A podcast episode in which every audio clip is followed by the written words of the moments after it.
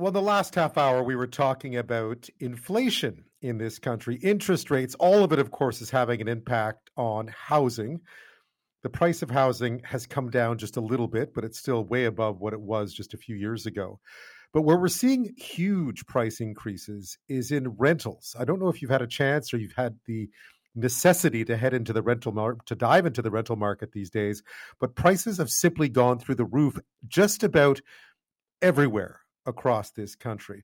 Uh, according to data from rental accommodation website rentals.ca, um, the average rent in October across this country was $1,976 across all types of properties, from bachelor apartments all the way up to three bedroom apartments. So 1976. That's an increase of nearly 12%. Don't forget, inflation's just about 7, 12%.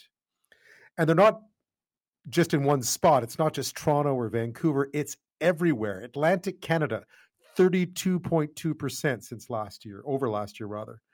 Ontario, BC, Alberta, 17.7, 15.1, 13.2.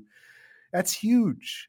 It's not like anyone's making that much more money. Everything's more expensive as well. So that's just coming right out of your pocket, right? If you if you're a renter, it's just coming right out of right off the bottom line.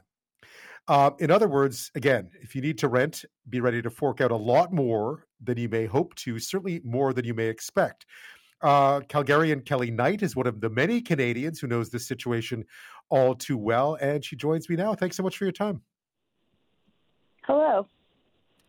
So this was you moved from LA, right? I mean, you know, I moved to Victoria from London, and I was shocked to find when I got here that rental rents weren't that different. There was a time where you paid a lot more in a big city like LA than you would in, say, a place like Calgary, but but not anymore. No, so I actually I, I did LA to PEI and then PEI wow. to, to Calgary. So how was that? PEI has been expensive too, right? And no and no vacancies. I, when I got there, and that was in 2017, um, I ended up buying a house because it was cheaper to have a mortgage than to have one of the three rentals that I could find on the island that was inside Charlottetown. So, yeah. Unbelievable. And Calgary, tell me about Calgary. So I then moved to Calgary in 2019, and um, the first place I, I was in a I was in a townhouse, and um, that one was probably about uh, 1750, 18. Um, and it was it was great. And then of course, you know, the pandemic happened, and uh, I ended up having to go back to the states for about 10 months. And then when I moved back up here last September, um, looking around at a housing market I had left, a rental market I had left 10 months earlier to to what it was, I was just it was insane where the prices had jumped to. That same 1800 unit was now 23, 24. Um, you know, it was yeah. it, it was nuts. yeah. So, so must I mean that that that's such a shock too because you sort of budget in your brain, right? You budget for something you think it's going to cost this much, and then when it when it turns on its head like that, it uh, how did you how did, it must have you just had to bite bite the bullet, right? you you suddenly you, you prioritize. You know, you're okay. Well, so we're, we're going to do this instead of that, and you know, um, I'm I'm a batch cooker, and so luckily that that works. So, uh, but suddenly you're batch cooking more different things, then there's not a lot Good of uh, of other stuff yeah. that happens. Then yeah, you know, you make choices. And you had to and you had to and, I guess part of it too is is um, what I found it's the insecurity of it too, right? Because you know if you lose that place, if the rental market continues to rise, you're going to find yourself paying even more in a, in a couple of years' time. So you signed a longer term lease, right?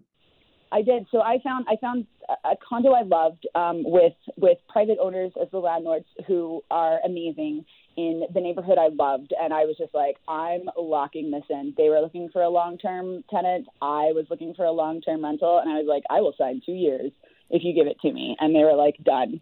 And and right. it's working for both of us because I've got some security, yeah. and they're not having to worry about it. So, yeah. Are you hearing different stories out there though from different people in the rental market? Oh, for sure. Um, I, I, I have friends who were looking for a place um, a couple months ago, and they were saying that you know they found a place on on Rent Faster that was you know sixteen, seventeen hundred, and then because it was getting bombarded with people that are interested, suddenly it was seventeen or eighteen hundred. There were lineups for people doing viewings of places. People are like offering extra rent to landlords to be able to bypass the line and get the place as opposed to going through like you know it's it's that supply and demand thing so of course if i was a landlord uh, yeah sure i'll take the extra money so i can understand yeah. it but but it's it's it's a it's a cyclical problem it is, and, and, which is which is interesting because for a while there, Calgary, of course, had lots of rentals. Right there, it wasn't that long ago. Uh, yeah, where was, and then, uh, where they, they were plentiful. Exactly, and then you know the the last the bust, then suddenly there were not building as much. Um, everybody was buying, and so now it's almost like there's there's buildings being built and condos being built now, but they're all under construction. They're not there yet, so everyone's does it scrambling. Ma- does it make sense at some point to buy in Calgary? Um, I mean, I I would love to, but when you're paying what you're paying on rent, then you're not really making you're not putting anything into savings for a down payment. You know, it's it's that cycle as well. Um, the housing market is starting to cool off. So part of the other reason I, I did do a two year lease was I was like, oh, maybe it'll bust by then. but, you know, that's also assuming that I suddenly have a down payment in another year. Yeah, and interest rates are high, right? So it's like kind of they kind of uh, yeah. offset each other. Yeah. And, it, and, it, it, and that causes it sort of clogs up the system because under the normal scheme of things, you would rent for a bit when you move to a new city, um, or if you had to come back and forth a few times. Eventually, if you decided to settle down, you would buy, vacate the apartment that you have, and someone else would come and take your place. When that doesn't happen, the whole system grinds to a halt. Exactly. Well, and I mean that was my initial that was my initial thing. The townhouse that I had, I loved, and I was like um, as soon as that lease was up, I was going to start looking at real estate. And then, of course, the pandemic happened, and then that changed everything. So, yeah. um, but yeah, I, I would have been a, a one or a two year leaser who then would have cleared out so that as I bought a place of my own and here I am later. here you are later. Well, at least you like the place. I mean, that's the most important part, right? If you're going to spend a little bit more money than you want to, at least if you like the place, that's the best. The worst is when you end up at a place you really don't like. I've done that before.